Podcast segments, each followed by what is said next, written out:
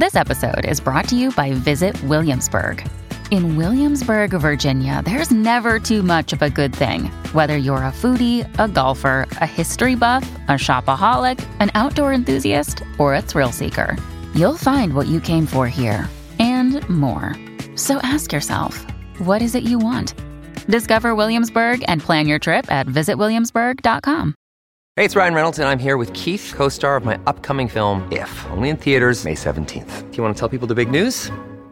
All right, I'll do it. Sign up now and you'll get unlimited for $15 a month in six months of Paramount Plus Essential Plan on us. Mintmobile.com slash switch. Upfront payment of $45 equivalent to $15 per month. Unlimited over 40 gigabytes per month. Face lower speeds. Videos at 480p. Active Mint customers by 531.24 get six months of Paramount Plus Essential Plan. Auto renews after six months. Offer ends May 31st, 2024. Separate Paramount Plus registration required. Terms and conditions apply if rated PG. When you need mealtime inspiration, it's worth shopping Kroger, where you'll find over 30,000 mouthwatering choices that excite your inner foodie. And no matter what tasty choice you make, you'll enjoy our everyday low prices, plus extra ways to save, like digital coupons worth over $600 each week. You can also save up to $1 off per gallon at the pump with fuel points. More savings and more inspiring flavors make shopping Kroger worth it every time. Kroger, fresh for everyone. Fuel restrictions apply. Welcome to the New Books Network. Hello, and welcome to the New Books in Food. I'm your host, Jennifer Eremeeva, and today's discussion takes us to the shores of the Baltic Sea to learn more about the cuisines and culture of Latvia, Lithuania, and Estonia, three nations known collectively as the Baltic states. But to lump these three countries together is to do their individual cultures a grave disservice. Each has its own national flavors and traditions, and each national cuisine is currently enjoying a lively renaissance and renewed interest in traditional dishes. And there's no better guide to this corner of the U- European Union than my guest today, London based food writer and storyteller cook Zuza Zak, who is here to discuss her new cookbook, Amber and Rye, a Baltic food journey.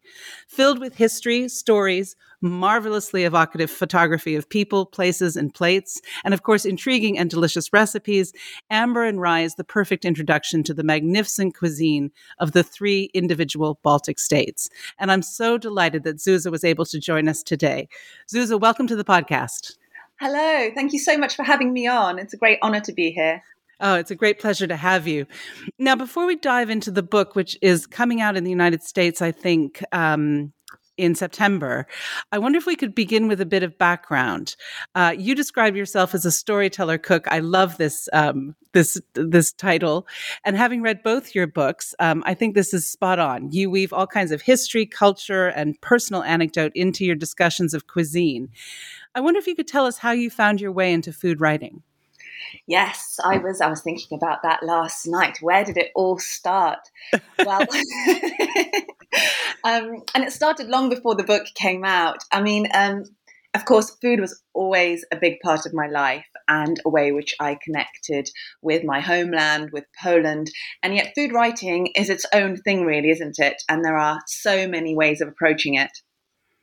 And um, when I was in my 20s, uh, my friend, who was also a big foodie, he was Chinese and he was an amazing cook, and he gave me Claudia Roden's um, new book of Middle Eastern food.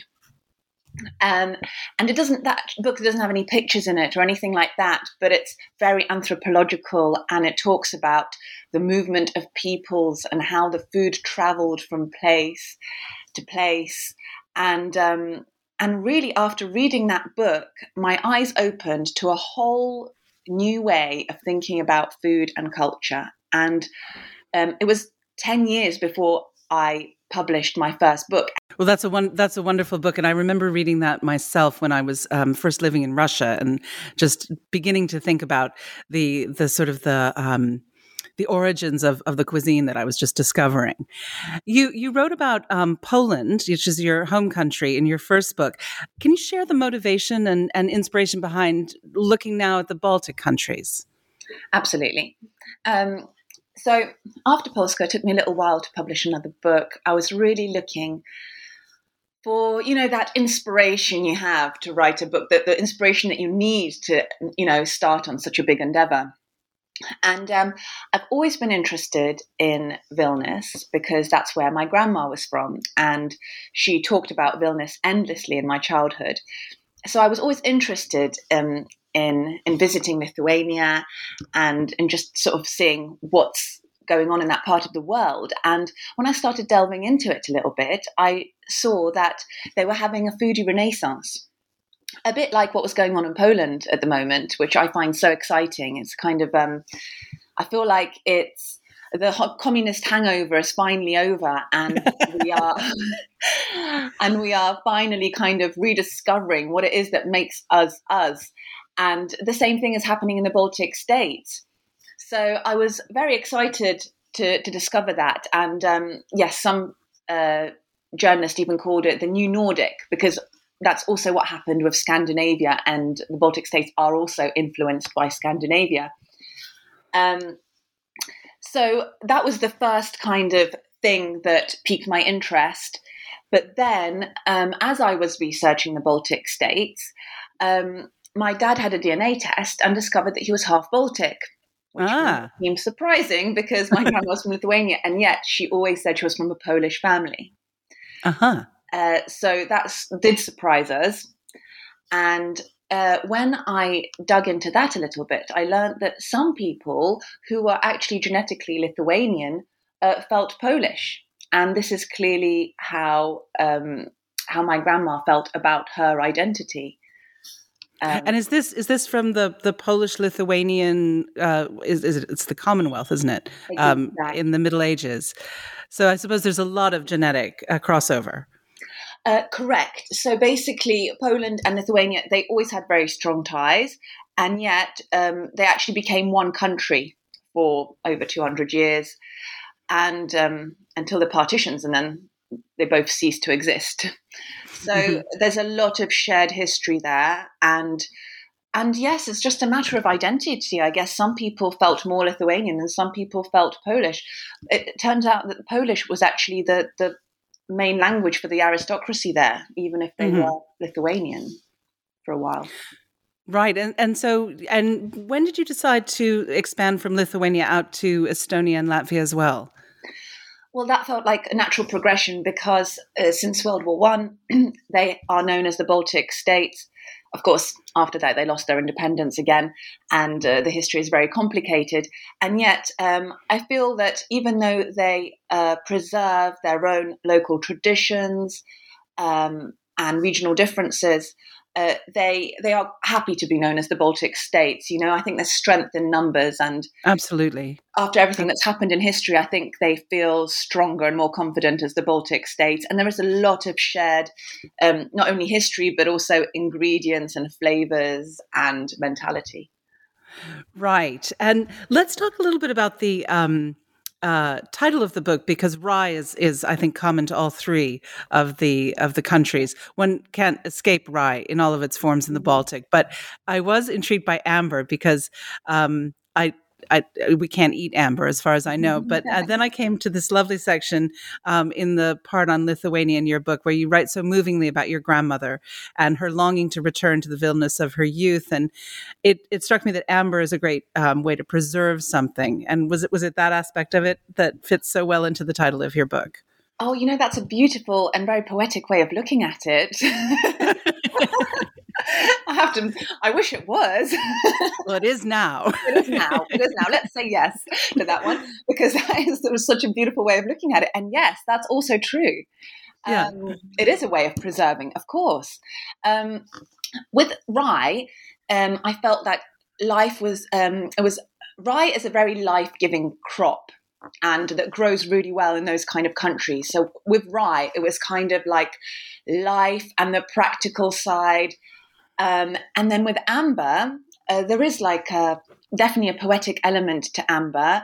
It felt felt like that was the sort of story element of the book in a way because you have the rye which is the food and then the amber which has kind of been there since the beginning of time uh, since the beginning of humanity anyway and um, and it's had all these stories, you know, um, which I write about at the back of the book uh, with the Amber Trail, you know, from from the humans who first found it on the beach to the Greeks and the Roman empires, um, and and then the Teutonic Order and how amber was used and seen, and it's so kind of um, it feels like it's a way of putting these countries in a kind of greater relevance, giving them a giving them a sort of uh, a meaning within history that isn't just what we know. It's this kind of beautiful object, and if you touch amber, it's sort of it warms when you touch mm. it. It's got a very kind of tactile,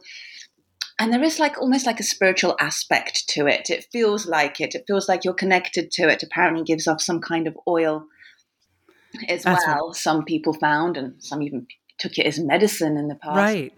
Yeah. yeah. So um, I felt there was sort of like a, yeah a deeper kind of element there that I wanted to tie in to the Baltic states. Well, I think it's a perfect title for, for your book, which combines, you know, cuisine and tradition and, and the sort of the the heart of of these three countries. I'm going to ask you to put your history hat on, your historian hat on now, Zuza, because I know that when I moved to Riga and I said, "Oh, I'm I'm moving to Riga," uh, I got a lot of quizzical looks from friends, particularly in the United States. Um, who were a little bit embarrassed to ask where Riga was. Um, and um, so I, I, think for the benefit of, of our listeners, I'd love you to walk us through each of these three countries um, and kind of give us like a potted history of each. Uh, they share so much, but also help us understand how, how distinct they are. It's a, it's a tall order, I know. It's, it's a tall order to do it in such a small kind of. I, will, I, will, do my best. Okay. and any historians well, of course, forgive me for listeners, for discrepancies. I, but I also want to encourage listeners to get the book because you do it so beautifully in the book. I know exactly what you mean by that because um, actually, here on the Underground in London, I saw posters that were um, advertising Vilnius and it was the lost city of Atlantis underwater. and the and the line was Vilnius, amazing wherever it is. so yeah, not untrue. That's not untrue. so yeah, I think a lot of people don't know. It does feel like it's off the beaten track, and yet all three cities are world UNESCO World Heritage sites. So uh, you can sort of so if you know you know you know you have Tallinn with its amazing old town which is sort of the biggest one I've ever been to on up on a hill um, with some beautiful uh, medieval walls surrounding it and a lot of them are still completely intact. Um, and then you have the kind of pockets of uh, hip areas you know because it feels like Estonia is kind of somewhere in between the past and the present. You know you've got the the beautiful history there as well. But then it feels very forward thinking. I think it's where Skype was invented, and mm. it's um, yeah. So it's kind of like uh, you you have 4G everywhere you go. In the middle of a forest in Estonia, you'll have 4G. So it's very forward thinking, and yet it's got this um, amazing kind of history everywhere as well. And then the beautiful nature, of course. And I write about Tallinn. Uh, in the book, and I write about Tartu, which is a kind of university town uh, university town where um, a lot of people end up because it's got the sort of the biggest university and everything and it's quite it got kind of relaxed bohemian feel to it. I went to a food festival there which was absolutely fantastic. Um, and then of course we have riga which is as you know is absolutely stunning. You've got mm. it's much bigger than Tallinn. It's kind of the biggest and most kind of vibrant place I think we we went to because I mean as soon as you drove into Riga we were kind of shell shocked because the driving is so crazy. it's a very fast paced city. I don't know if that's how you saw it or I, I moved there from Moscow, so it seemed a little sleepy to me. Really? yeah. So I think um, Estonian countryside, maybe that's but I do I do think it's I do think it's very vibrant and dynamic, and of course the food scene there is astonishingly fabulous. I mean the the just the central market is amazing. Absolutely, and then there's another kind of trendy market as well where uh, you know you have house music and kind of you know uh-huh. kind of young people go as well and there's just there's a lot going on there and then you have the beautiful Old Town, the UNESCO World Heritage Site, and then you also have obviously the uh, the Art Nouveau mm-hmm. buildings, which are beautiful as well, which is it's known for. Um, and then if you go to Vilnius, which is also one of my favorite places, I mean, I fell in love with Vilnius immediately. It's when you drive in, you feel like you're driving in somewhere like Rome because you have the Baroque architecture that's so grand. And yet, when you're walking around it, it's got a very villagey kind of feel to it. Mm-hmm. Um, it's uh, you know it's got all these little hill, rolling hills and that's gorgeous, yeah, and the stream and the ducks waddling about, and then you have beautiful baroque churches. Some of them are completely renewed because there was a big movement to renew everything, but then on the outskirts you sort of see some kind of crumbling, which which has got a certain kind of you know glamour to it as well, faded glamour to it as well. Um, and I found the same about um, Lithuania's second city, Kaunas mm-hmm. as well, which also there's that sort of faded glamour aspect to it. It's a little bit raw, but then it's got this very vibrant street art scene as well. So I think in terms of all the Baltic states, I would say it's somewhere between the Slavic countries and Scandinavia with its own kind of Baltic regional spirit as well. And mm-hmm. those influences have been felt throughout time. For example, before the Baltic states were the Baltic states, in the Middle Ages, you had the Hanseatic League, for example, which was, um, you know, a trading alliance for which was all kind of the the Baltic. Um, many Baltic cities, but also it stretched up towards Sweden and towards the Netherlands, and it included some Polish cities as well. So you also had always had that trade between the countries, so that influence was kind of being felt you know, and you have all the herrings that you have in Sweden. that's very common in the Baltic countries. Um, so there was a kind of a lot of mixing, mixing um, throughout history, as as there tends to be, and food really is a reflection of that. Um, I guess in any country, um, and then in terms of the Baltic countries, in terms of the history, I would say Lithuania and Poland obviously have a lot of shared history because they had the Polish Lithuanian Commonwealth. And then you had the Baltic Germans who um, who were the ruling classes in a lot of Latvia and Estonia as well. Mm-hmm. So you had that kind of uh, German influence there as well, and you know, and a lot of the Balts were actually serfs, so that you know they really had to fight for their rights and their language and things like that um, throughout time. And and then, of course, when they became the Baltic states, after that, we all know what happened in the beginning mm. of the 20th hmm. century. We had the Soviets and the Nazis, and uh, and they had to go through a lot of hard times until really until the late 80s. And then I would say the 90s were completely wild in those countries as well, um, as in Poland, because after communism, it's very difficult to get a system in place that works. But finally, I feel like they have they have done that in different ways in different countries, and they're they're really starting to shine. Mm-hmm. Well, and, and so I think we'll soon see ad- advertisements for, for, you know beautiful Latvia. You know where it is. Might I want to ask. While, hopefully, I, I, I, hope so.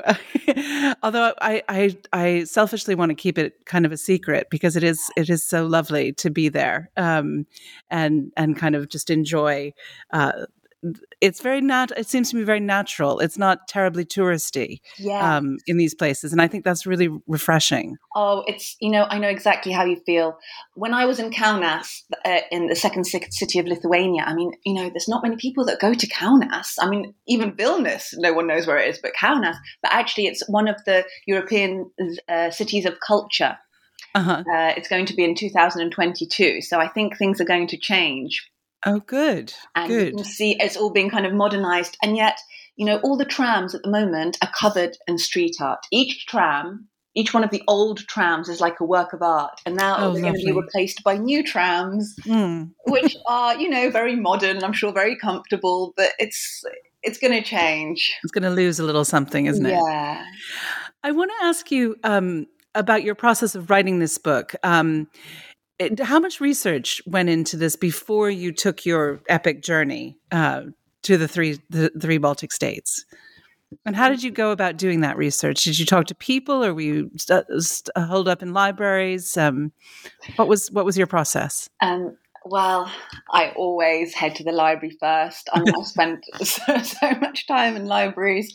Uh, with my first book, it was the British Library. This time, uh, yes, also the British Library because I love that building. But I'm now doing a PhD at the School of Slavonic and East European Studies, which is a part of UCL and they have a wonderful library which is absolutely perfect if you're researching any kind of Eastern European country.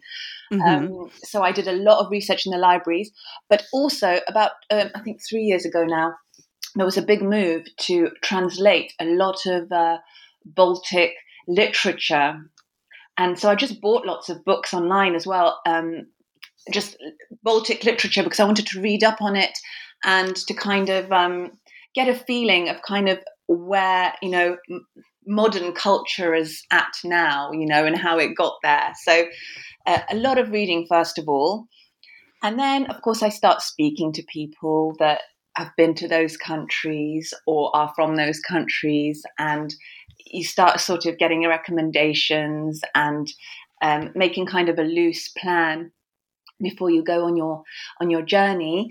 And then the journey itself you know, it feels like it takes on a life of its own in a way because mm-hmm. you know, mm-hmm. we only had loose plans and yet we just met the right people at the right time and saw the right things.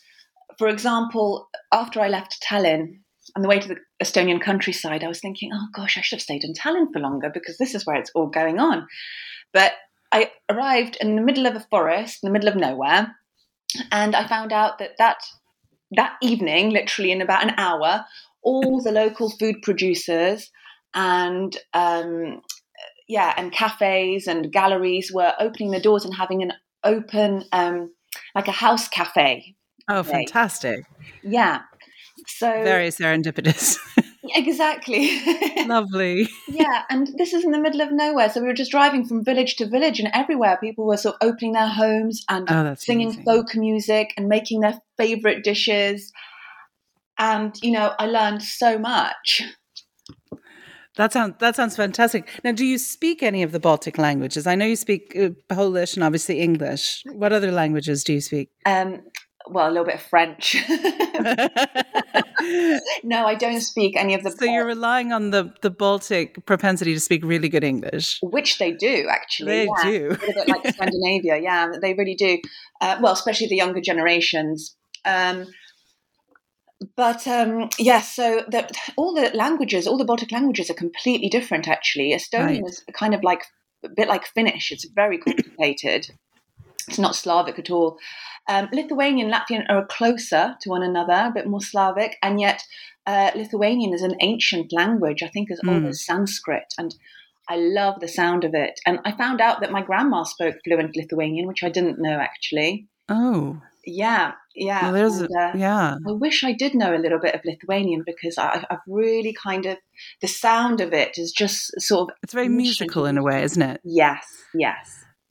Well, never too late. exactly. never too late.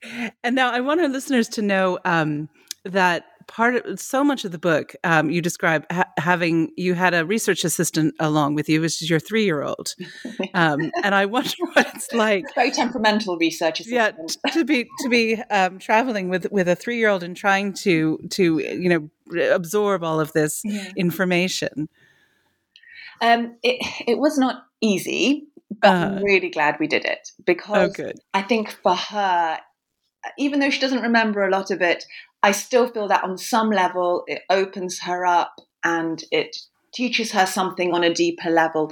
Um, the process itself was not easy because um, her father and I were both working.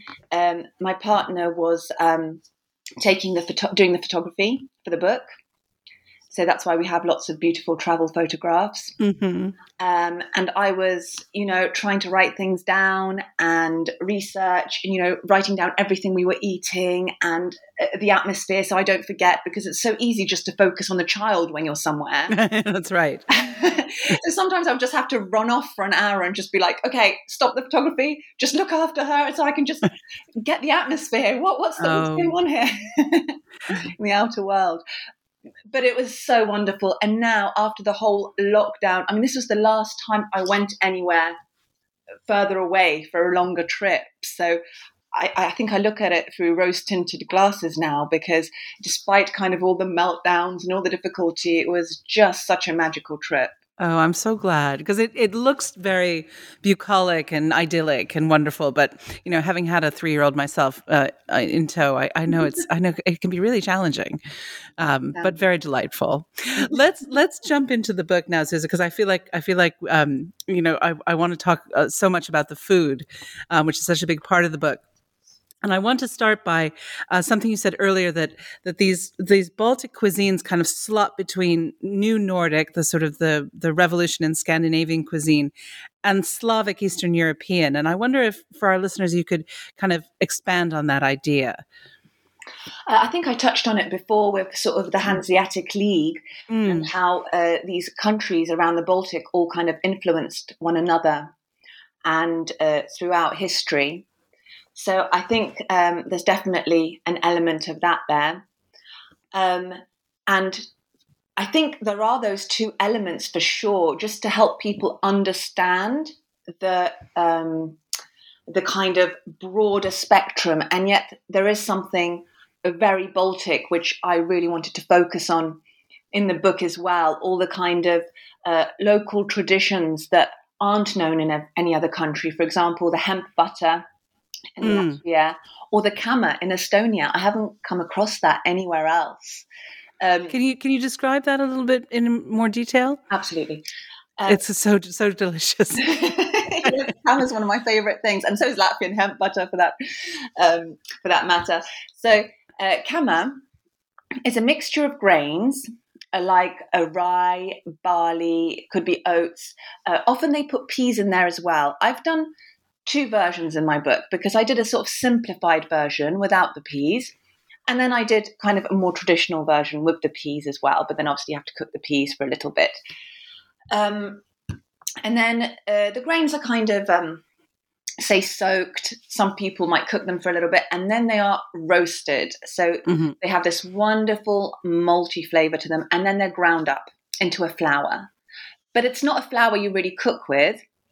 It's uh, they put this flour in kefir, for example, maybe with a little bit of honey or some salt if they like it salty, um, for kind of a quick snack, or some people just have it for breakfast. Um, so I loved experimenting with that. They often uh, put it in sweet desserts nowadays as well. That's like the modern um, Baltic element to it. You know, in all the kind of fancy restaurants, you'll find um, kama in the desserts because it's such an Estonian thing. Someone described this to me as the most Estonian food. the most Estonian thing ever. Yeah, exactly. No, but it's it's it's everywhere you go in Estonia they have it, and it's and at first it's very confusing what it what it actually is, but it, it has. You're right, the multi flavor is very specific. yeah, yeah, it's that multi flavor. So I, I I made it into a kind of like a easy ice cream, and I think that works really well. And and and, and there's a breakfast thing as well. Uh-huh.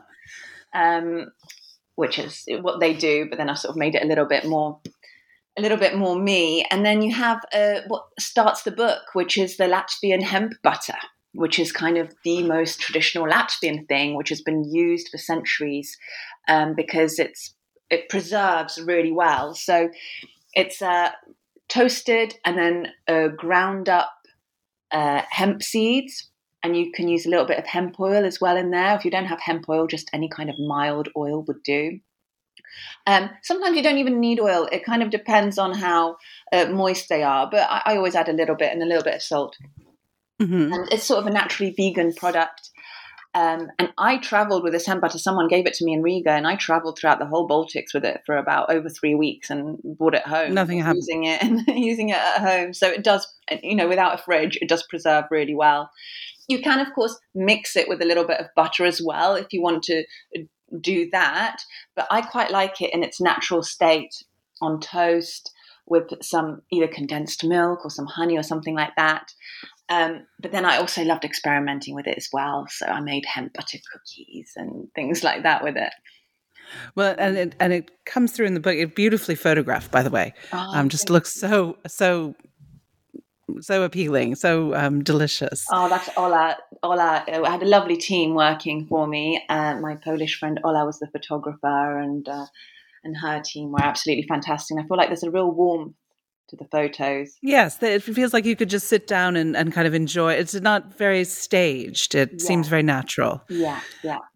Now the the structure of the book follows the conventional kind of soup to nuts, but um, you you I think had a wonderful way of of um, putting in really interesting essays about the times in that you spent in the in the major cities. Did the structure occur to you naturally, or did that sort of come together once you had everything done, or how how did you go about crafting the book? Yeah, it's interesting because I mean, um, I guess the the most obvious thing would be to go, oh, this is this is Lithuanian food, this is Latvian food, and this is Estonian food.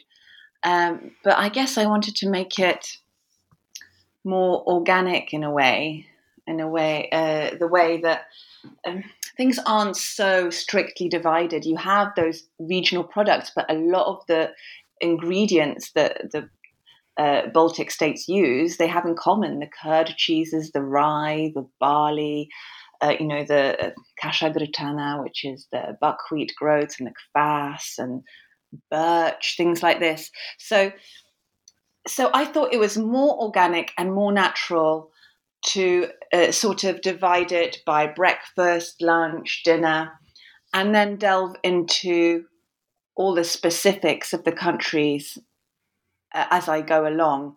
Mm-hmm. Um, yeah, I did have that structure in mind from the beginning because that just felt like the most natural structure to me.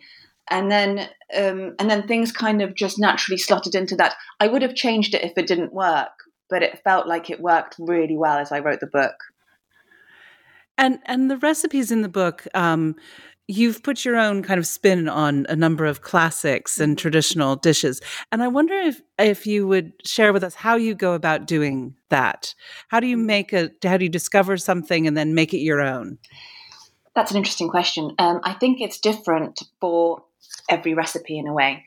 So, for example, um, something like, let me just have a little think. Okay, so yes, so for example, some recipes I don't change at all. Like um, I have Greta's Medutis honey layer cake, uh, who's which is from Greta, mm-hmm. uh, a Lithuanian.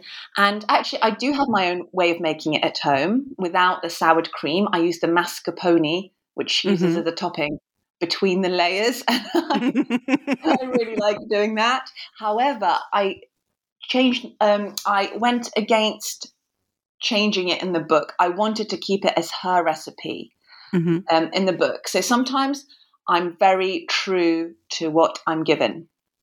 Um, as in that case, other times, I have to change things a little bit. For example, Madara's little fish bake. Oh gosh, I had such a problem with the little fish because um, they weren't, uh, the sprats weren't in season. And mm-hmm. uh, gosh, it's it's just different. You know, fish are different in each country. And, you know, I tried it with frozen fish, I tried it with something else, and it just did not work. And I contacted Madara and I said, I really want to have this recipe in there, but I'm having problems. She said, Why don't you just try a tinned anchovies? And I did that. I would never thought of that myself.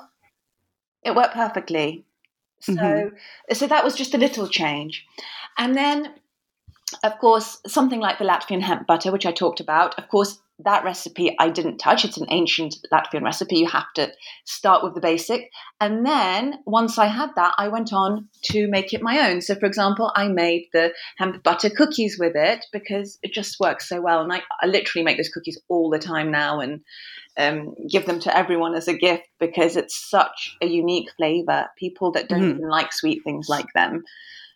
And um, it's a way of introducing that flavor um, to people's palate in a kind of really easy way. Mm-hmm. So and and tell me, do you have a favorite of of all these recipes, or is that like asking which of your children you prefer?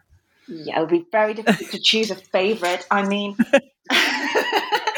Uh, there are some very special rep- recipes to me that are close to my heart. For example, the plum butter, you know, the simplest recipe, mm. and yet this is where the journey started. It was in my grandma's um, cupboard. She had this big mahogany cupboard with all these sort of silk scarves and leather gloves and amber necklaces in it. And under it, she had um, rows and rows of plum butter. Uh-huh. And uh, and I would always take one out and open it up, and she would always test it to see if it was okay. And uh, this is my Lithuanian grandma's kind of home, and this is where really, I mean, I didn't know that was starting then, but that's what that's what kind of ignited that spark for the Baltic states mm-hmm. for me. So that's a very special recipe.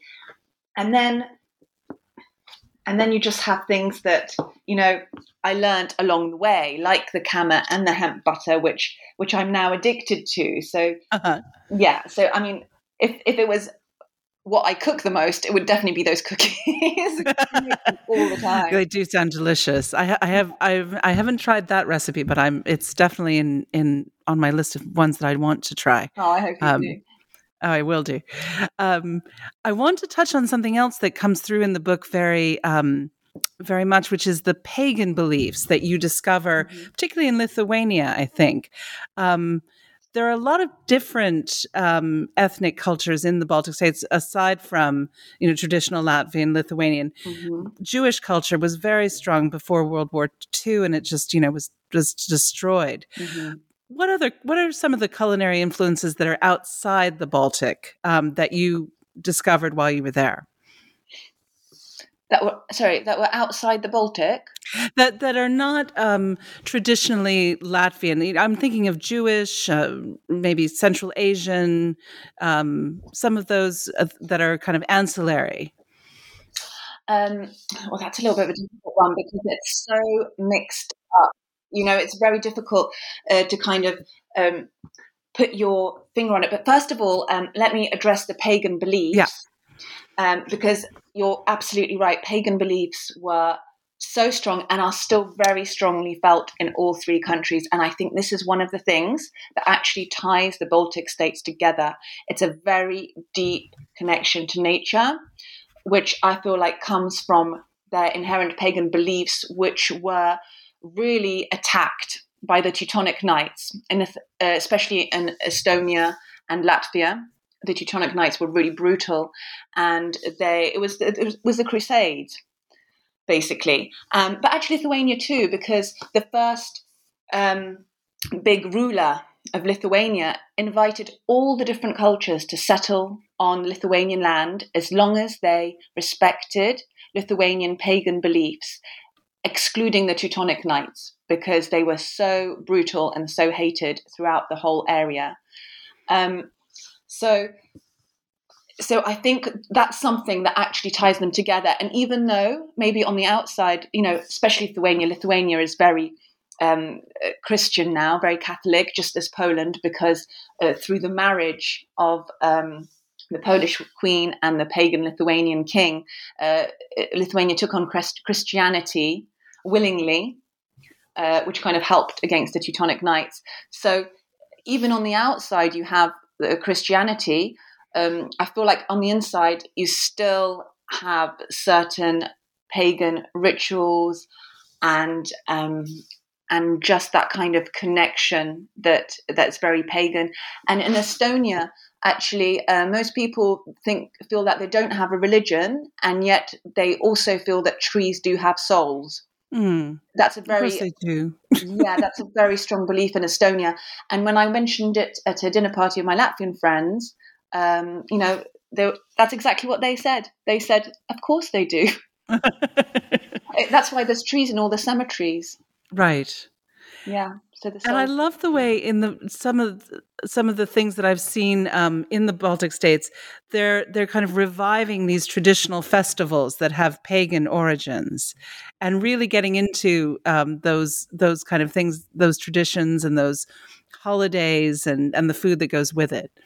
It's really delightful to see. Absolutely. I think it's wonderful to have that revival. And right now, this is what's wonderful. We have freedom, and they have Hmm. freedom.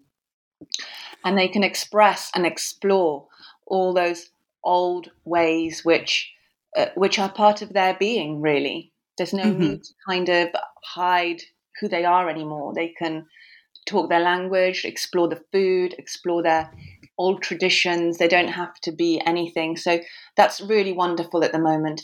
And yes, those countries were very cosmopolitan before the Second World War. Uh, Vilnius, my grandma talks about as being very uh, kind, open, cosmopolitan place. So it was a, a huge tragedy uh, what happened there, not only for the people but for the culture as well. Um, when it comes to the food, I think it's difficult to um, to take apart what influences come from where. I once talked to a, a Jewish restaurateur, and I was saying, "Gosh, we have a lot of influences in Poland from Jewish food," and he said, "I think it's the other way around. Actually, I think Mm. Jewish people took influences also from Polish uh, food and what was there and the ingredients. So it's it's difficult to say what came from where. Um, I have latkes, uh, latke in the book, Yeah. latski. I call them by that just because that's what they're known as in the world. Um, uh, but I combine them with sausage, which uh, you know, like, like that's strange if it's a Jewish thing. Right. But I'm like, it's. Uh, I'm just calling them that because yes, it, it is a Jewish thing, and it's and it's from that from those places as well. I think Mhm. it, it's very difficult to divide divide the, and separate the the two. And I wonder um, if you sense any remaining vin- like a like a sort of veneer from the Soviet culinary um, eras um, in the three states. I sometimes pick up a tiny bit of nostalgia for it. It's not it's not very strong, um, but I think it's there. I think you're absolutely right. It is there uh, in the younger generations that don't remember it, of course, Mm. because because you know when you experience it, you're not going to want to go back to that. And yet, it's a um, it's a reinterpretation, I think, and it's a an absorbing of that part of history. You know, I Mm. remember in Poland there was a time when they wanted to knock down the Palace of Culture because it was gifted to Poland from uh, Moscow, or uh, you know, and Mhm. and there was a moment when people, some people wanted to tear it down, and there was a massive outcry, and I was so appalled at this history being destroyed because you can't, you don't want to destroy history. It's Mhm. it happened. You need to uh, absorb it and learn from it, and and yeah, that also involves the food. So there are some really fun Soviet classics, but you know, were they invented by the Soviets? Probably not. They came from somewhere else, but they were kind of, you know, used to kind of symbolize so Soviet Right. food at one point, and then and now they're being reimagined again. Yeah, Right. And that's, I think that's very healthy um, because food is such an enduring part of tradition and history. And, um, Yes. and it, one, one thing I do, I do find about Russia is that it's, it can be very politically uh, against a, a region, Mhm. but it absorbs its food with no hesitation. So it's very, Russia's very ecumenical about, um, you know, it, it cannot have New Year's Eve without Latvian sprats, um, but it has a tense relationship with Latvia. politically. Well, I think it probably sort of. I think there's an element of like. Yes, you're. I mean, I used to have a Russian friend, and he was talking about Poland, like because he, he used to know it annoyed me. Like, our little brothers, yes, yes. Right, our little Slavic brothers. You're just part of us, you know. you just don't know it. You're just rebelling. And you, and you will be again. yes. It's not necessary to rebel. You know, you'll come back. right. I don't think so. Um, yeah.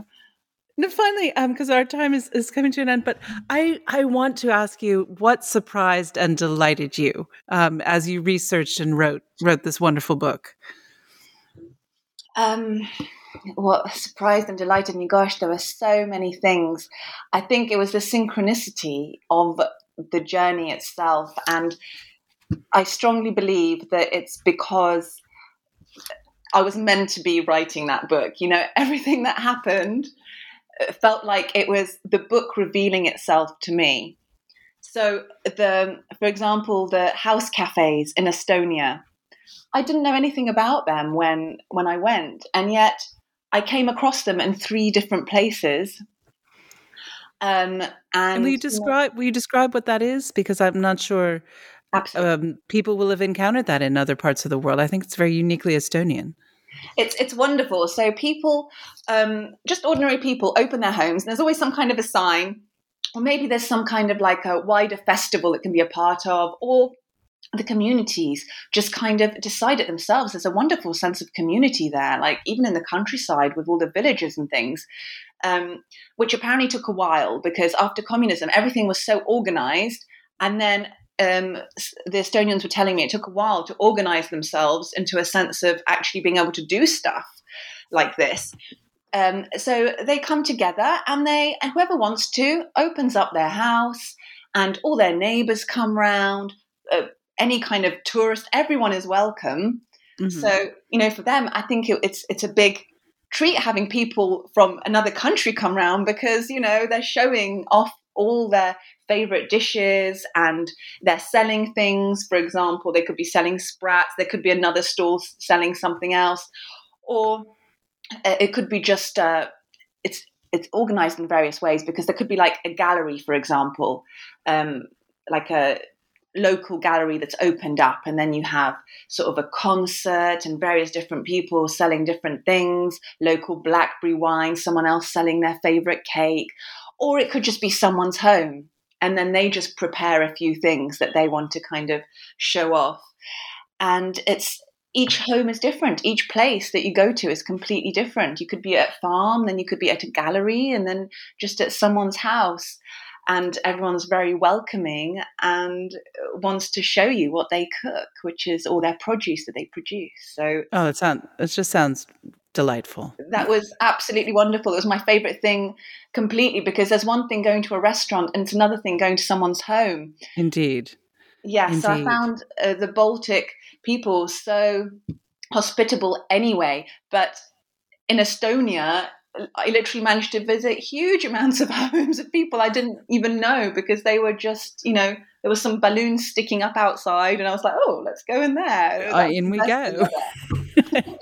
Oh, that just sounds really fun. Yeah. Um, now, Susan, what's what's next for you? Um, having conquered the Baltic states, um, where are you off to next? Um, I'm back off to my homeland again. Uh huh. Um, yeah, I have two books in the pipeline actually. Uh, one of them I've literally just signed the deal for, so I can't talk about as yet. Mm-hmm. Uh, the other one I haven't quite revealed yet, so I'm going to be a little bit enigmatic and mysterious about it. But I will tell you that today I am making a pierogi. Oh, fantastic. yes. well, I, I hope that when you can be less enigmatic, you might come back and, and tell us about the new books. I would absolutely love that. Oh, that would be great. Um, this has been such a fascinating discussion, and I know that listeners will enjoy uh, getting their hands on Amber and Rye. It's a beautiful book filled with lovely photographs and really fantastic recipes, and it's a and it's also a great read. Um, so it's been wonderful having you on to talk more about the Baltic states. Before I let you go, could you tell listeners where they can find you in the um, internet and, and where to um, follow you on social media? Absolutely. I would say Instagram is my biggest place. I'm there all the time. I find the community just wonderful and nourishing. And I'm at Zuza Zak Cooks. And uh, my book is out in early September with Interlink in the US. Mm-hmm. And it'll be available wherever great books are sold. Well, thank you, Zuza, for joining me today. Thank you so much. And thank you for joining us. I'm your host, Jennifer Eremeeva. I'll be back soon to discuss another new book with its author. Thank you for listening.